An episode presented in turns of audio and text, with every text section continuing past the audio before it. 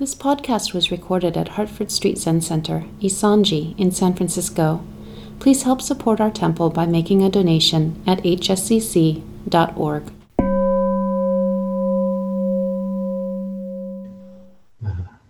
This morning, I'm uh, blessedly free from the uh, fog of any medication, which is uh, very nice for a change. And um, uh, I, I, feel like saying that um, Well, bearing in mind when we uh, declare something in the, the Chan lineage, it's best not to take it too seriously. But anyway, uh, I would say, although it's hard to believe,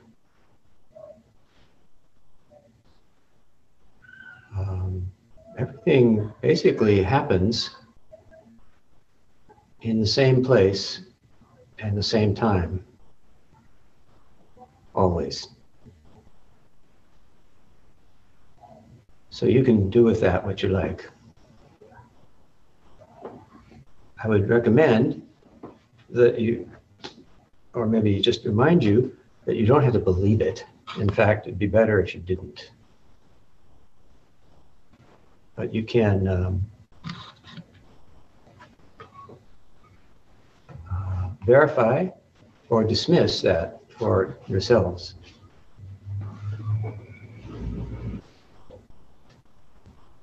There was uh, some discussion in uh, yesterday's uh, seminar with my teacher.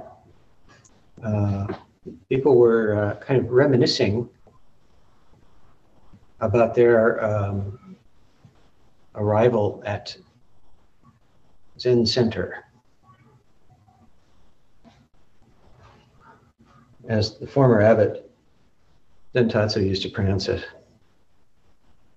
For some reason, he never said Zen Center. He would always say Zen Center.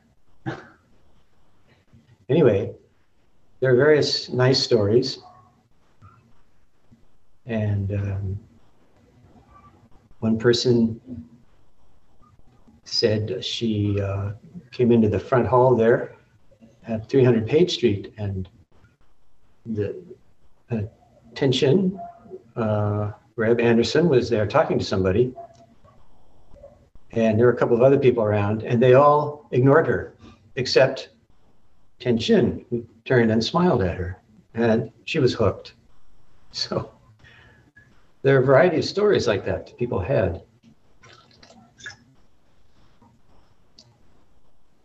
And I, I found myself thinking that um,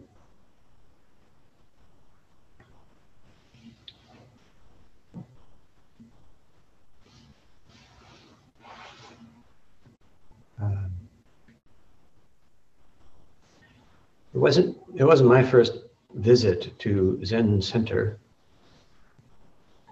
which was over when it was on, on Bush Street in Japantown.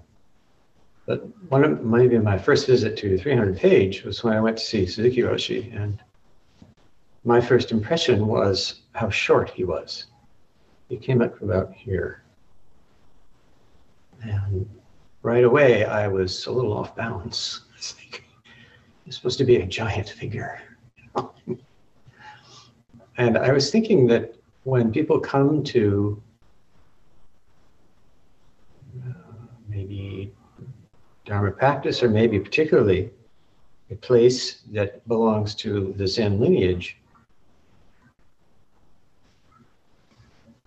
if, if all is uh, in good order, the teacher will meet them directly and see if metaphorically speaking, the person who has come will see them eye to eye. And I think often from these stories and my own experience, I gathered that that's uh, very often not the case. So it's as though the person who is welcoming them is uh, looking at them directly, and the other person's gaze is somewhere. They're looking at something else. And I'm pretty sure that was the case uh, when I went to see Suzuki Roshi. And he was, know, he was looking up at me, and I was looking down at him, but I was in search of something else than what was happening. And so sometimes people maintain that gaze, which is kind of off somewhere, and they usually don't stay. They go and continue looking for whatever it was. But in, in my case, after I talked with Suzuki for a while, I, I sort of felt uh, very calm. And I was not a calm person, especially at age 19. I'm not all that calm now, but then I was really, as my father said, wound up like a $2 watch. People don't wind watches up anymore, but they did back in the day. But I, after, uh, particularly after Suzuki Roshi and I had, you know, I know I've told you, but, you know, he showed me how to do a prostration, and then I, I asked him, I couldn't quite figure out the mudra, and so he showed me with his broken finger how to do it. And after we chatted a while, he said, well, now we'll just sit. And I don't know how long that lasted, but after that, I felt really maybe calmer than I had ever felt in my life. And I felt as though I was, I didn't really maybe uh, appreciate it or understand what was happening, but I felt like I was meeting him where he was.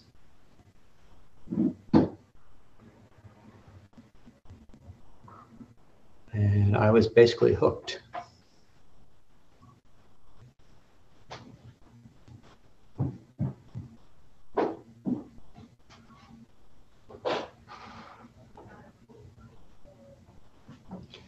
And sometimes uh, people will stay at a temple or practice place long enough for that meeting to happen. And then they're likely to remain.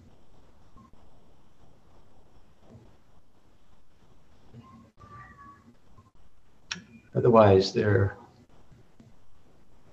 gaze to the far horizon somewhere will lead them onward.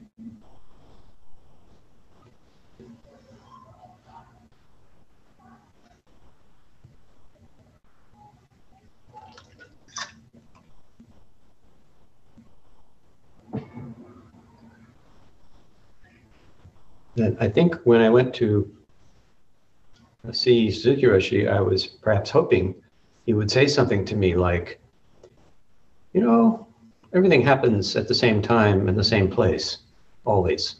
But he didn't.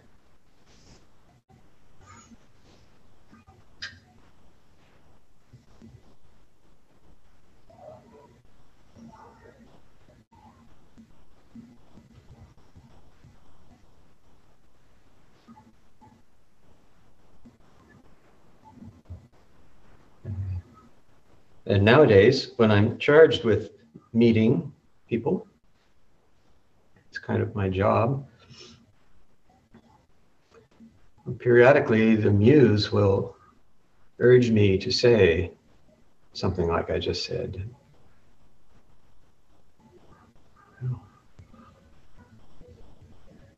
These are invariably throwaway remarks.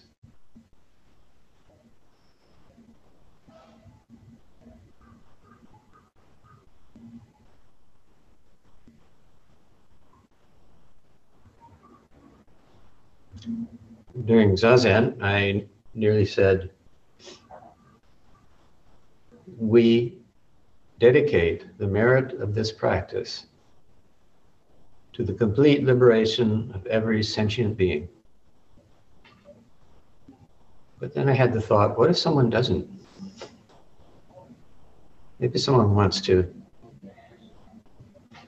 uh, not be so uh, eager to give away the merit. Maybe they need it. So, okay, I won't say that.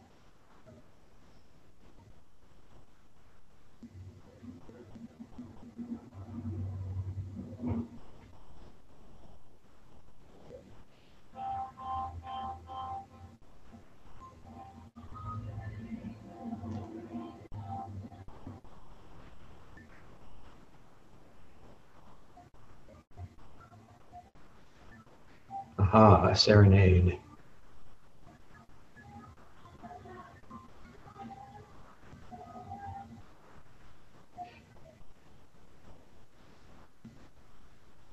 So, uh, during, um, particularly during Zazen, maybe we can see from our place at the source that, for instance, that music is emerging from the source.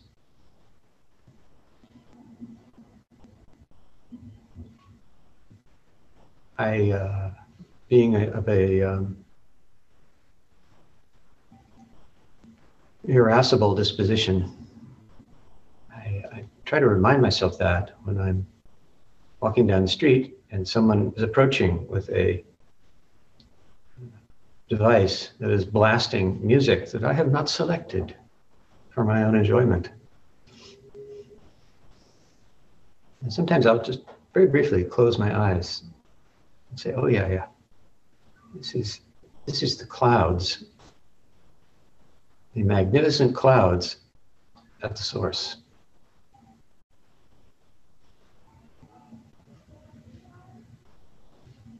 And that usually calms my temper.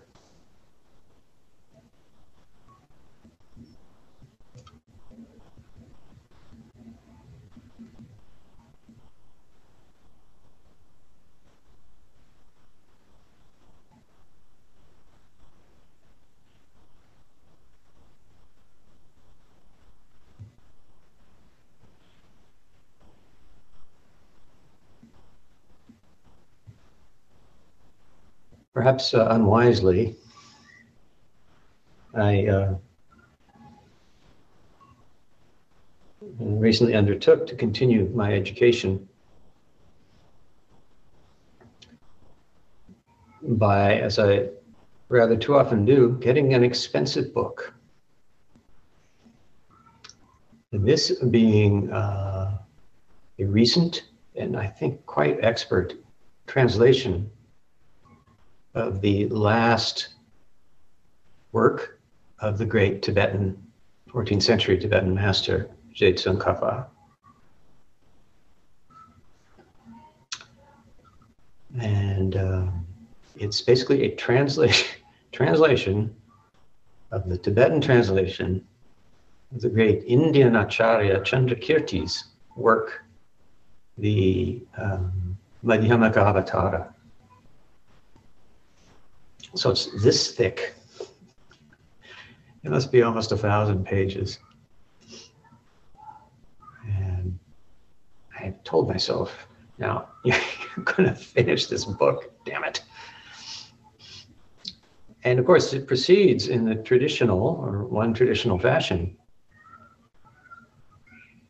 uh, which is basically word for word so he begins with the salutatory verse, which is like, Now I salute the great Tathagata. So now, now means blah, blah, blah. I. I means you So it's like, oh, why did I do this? I know this is what the Tibetans do. So I'm trying not to get bogged down. But it is full of quite fascinating stuff. And Chandrakirti, as you may know, was, uh, oh, I always forget, maybe it's fifth century, sixth century, something like that. Maybe a little later.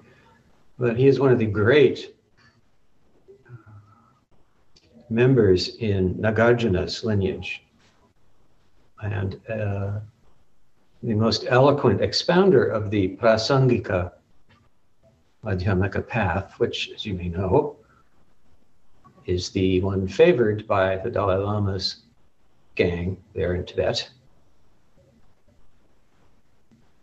And they, of course, uh, present the teaching of emptiness as the supreme teaching of Buddha Dharma. So this whole work is Chandrakirti elaborating on this theme.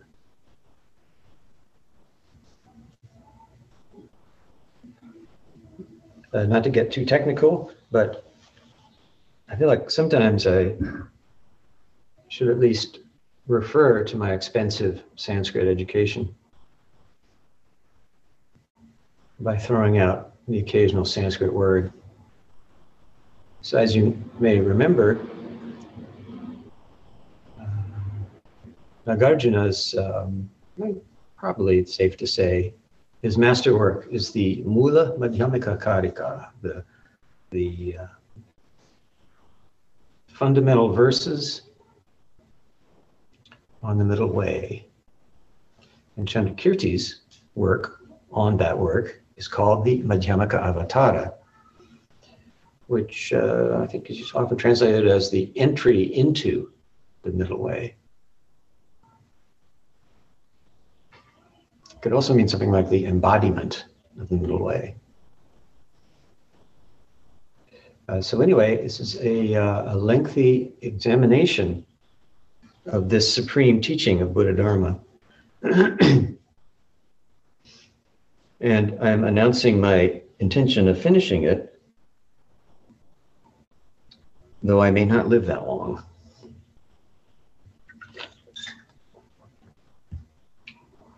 Anyway, one of the early teachings in that uh, text is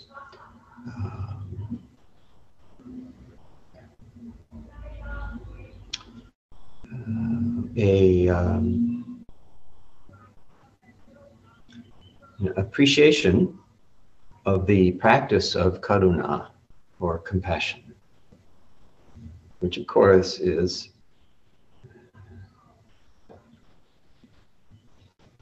one of the two main underpinnings of Buddha Dharma, the other being prajna or wisdom.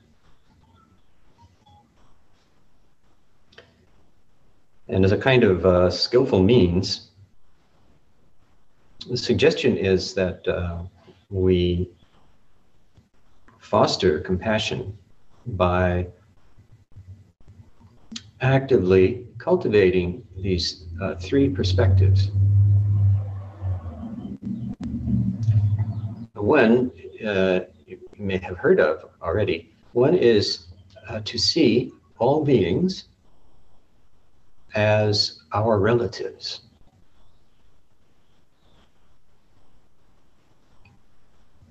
Uh, relying on the teaching that uh, pretty much all beings have, at one time or another, been a parent, a child, a sibling, and so on. So to see all beings as relatives. Oh, look, there's my beloved such and such from X number of births ago. And the next one is to see all beings uh,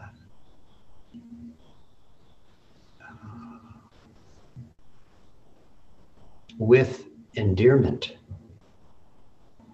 So not only our relatives, but dear to us. Now, for most of us sentient beings, or at least for me, there are some for whom I may make an exception as just being a little too challenging. Hopefully, I will work up to being able to see that person with endearment, but not yet. So, in that respect, it's often easier to look at beings in the aggregate rather than a succession of individuals, each of whom must pass the endearment test. That's maybe a bit much. But how about all beings as dear to us? That's a little easier, actually. And the third way is to regard all beings as without enduring nature. So, empty, fundamentally empty.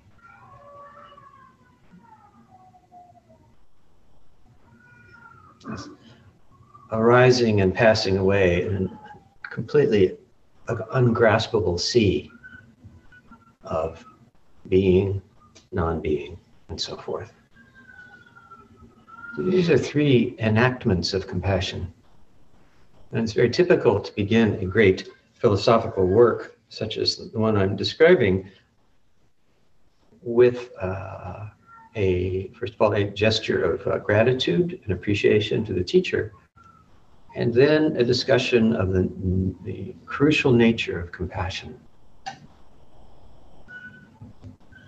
Without which, the uh, you know, Buddhist teaching can start to seem rather cold and heartless.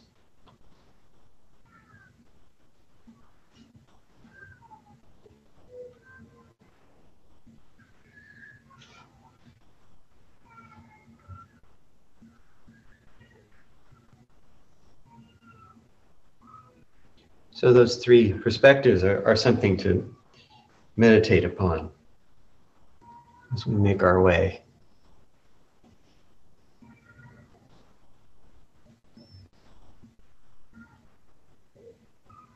Plus, you can all, also experiment with um, whether or not it uh, seems like you can trust the notion that everything is happening at once right here.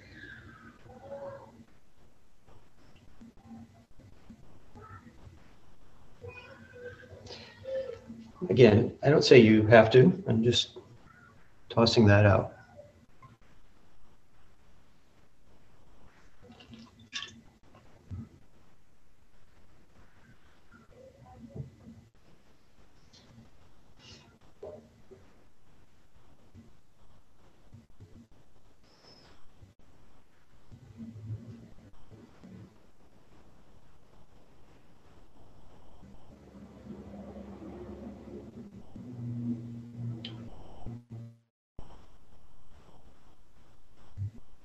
Something else that uh, came up in the uh, seminar was uh, um, we're uh, reading a, um, a translation that's about to appear in print of um, a work by uh, Zenji. Have you heard of Giun Zenji? Giun is, I think, the uh, fifth abbot of Eiheiji. And he wrote this uh, work, um, which is basically uh, his response to um, the chapters in Dogen's own master work, the uh, Treasury of the True Dharma Eye and one of those chapters, which I'm not sure if we read or not, I guess we must have, which is uh, called, um, it's often translated as uh, pilgrimage. Uh, henzan is the Japanese word. And uh, Giun Zenji is includes, I think, uh, someone, maybe it was uh, Shui Feng's remarks about pilgrimage. Might have been Shui Feng. Anyway, somebody, when asked, well, what, uh, you know, what sorts of pilgrimages have you been on? What is your pilgrimage practice? And Shui Feng or whoever it was says, Oh, my pilgrimage is uh, just sit, body, mind, fall away. That's my pilgrimage.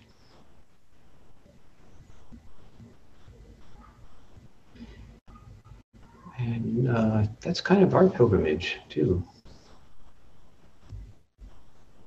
If I could only uh, make one journey, that would be it.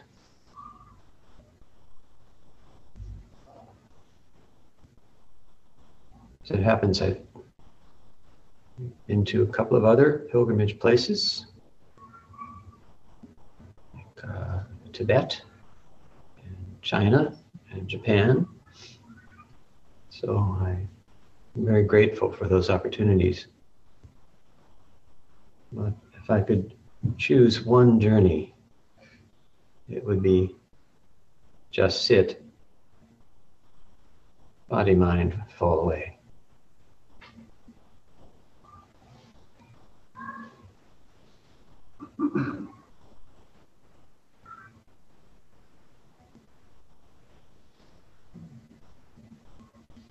Uh, body, mind fall away, just so you know, is not different from everything happening right here, right now.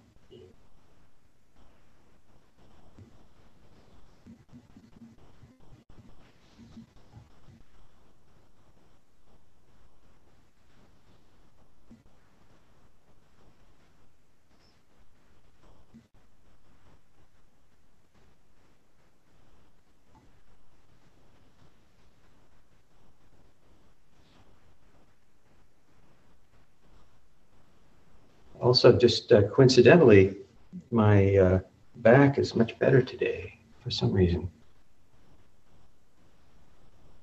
And uh, I was able to sit Padmasana again, which is not very important, but kind of entertaining.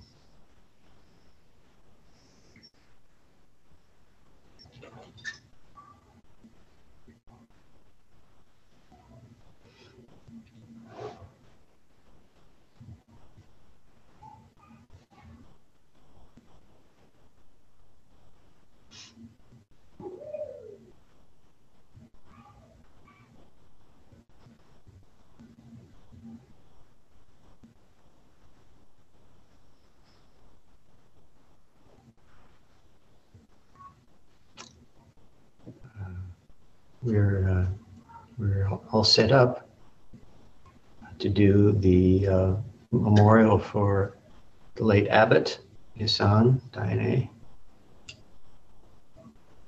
So I hope you can join us for that. Uh,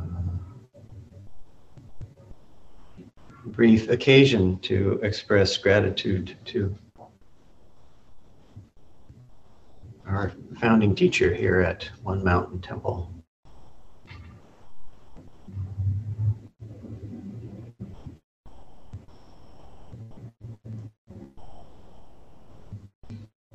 Uh, before we do that, maybe you have some question or comment.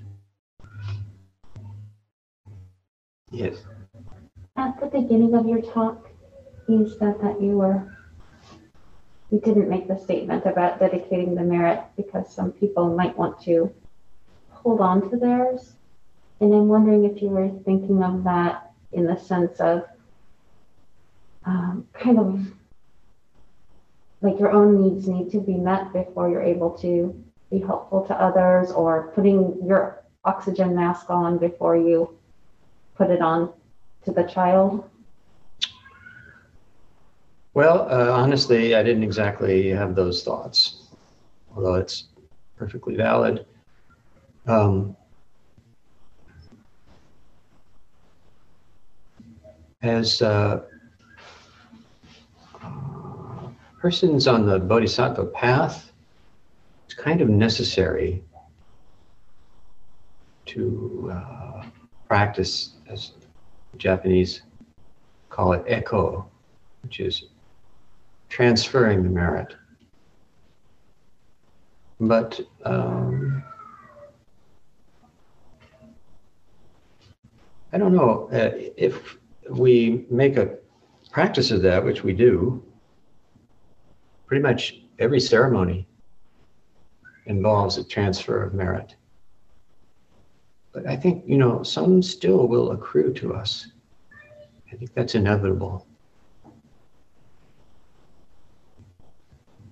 But uh, uh, I think it was a while before, uh, when I was drawn to Buddhism, it was a while before I heard about merit to begin with.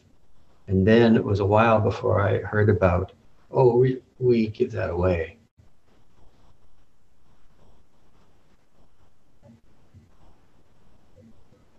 And uh, as you may know, the one of the great accumulations that a bodhisattva needs to create in order to complete the path to Buddhahood is the accumulation of merit.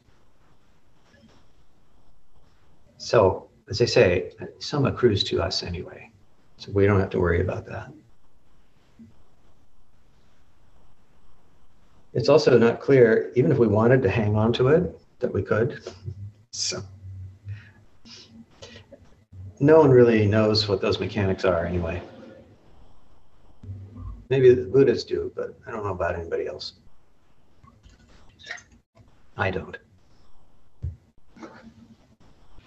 Yes, Kato-san. I was also thinking a bit about your, um, you know, not dedicating the merit or transferring the merit.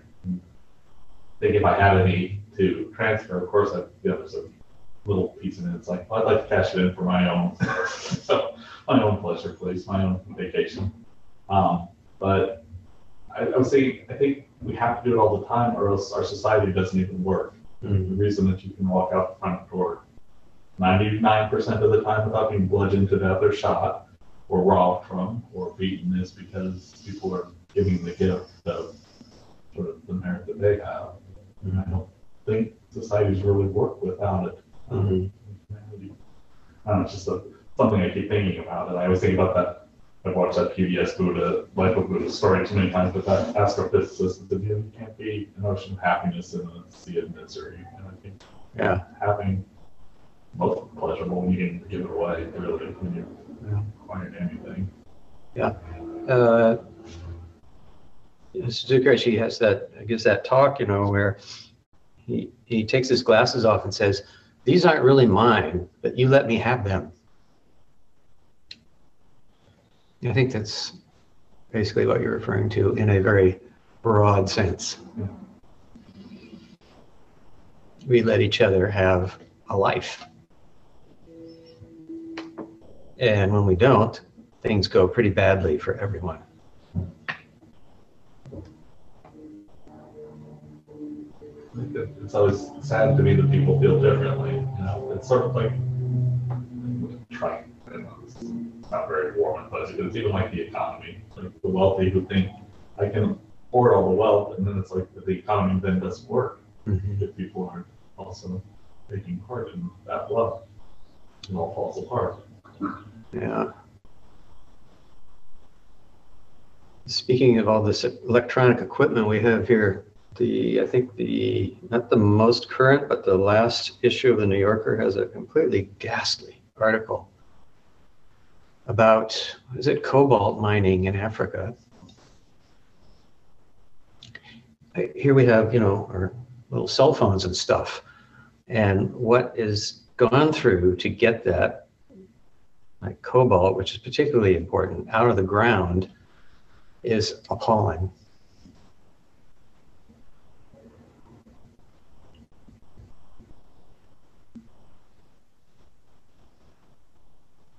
So I suppose we could all stop buying electronics, but that doesn't seem very likely. So maybe we can do something else. Something to be said for a mud hut. There is, but a lot of people who live in mud huts, they're not real happy about it.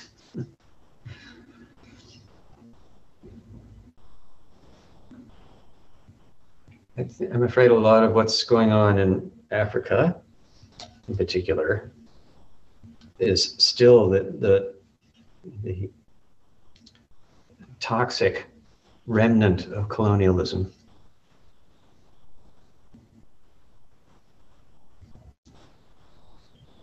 Seems like no matter how long ago that was, it can't be outrun.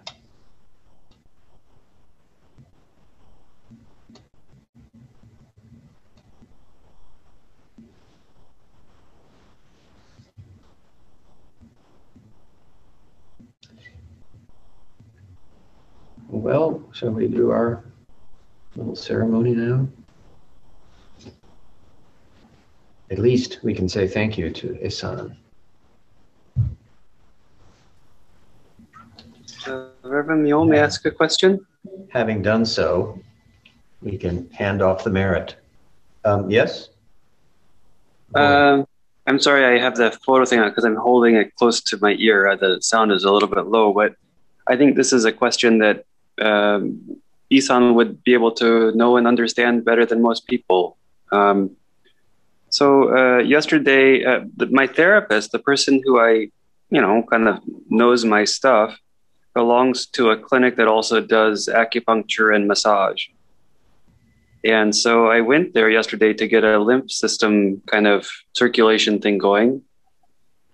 And um, uh, in, it's embarrassing to say in a public setting, but I found myself through the massage getting aroused.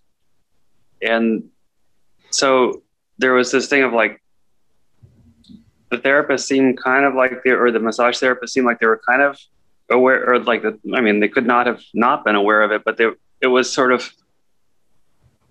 uh, it's a very difficult thing to do to sort of say, like, do you want to stop? Do you want me to change? Do you like, I, I, did, I had, I didn't know what to do. And of course I wanted it to be something I wanted to do. Uh, and so it's a very, it's a very awkward situation. I, I don't know if you have any guidance for that, but, but anyway. Well, I think that's uh, relatively common. And that it's part of the professionalism of the therapist uh, to, so to speak, work around it, not be tripped up. And if the patient or client seems to be in significant distress, then maybe that can be addressed. But if the the therapist is insufficiently professional you know, in terms of his or her also inner work that he or she or they have done, then it could be difficult. But otherwise, it's just, you know, ignore it. Okay, thank you.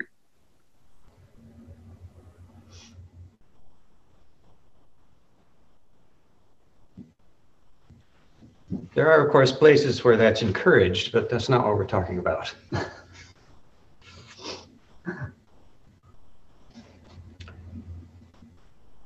okay, we'll do our ceremony now. Please take good care of yourselves.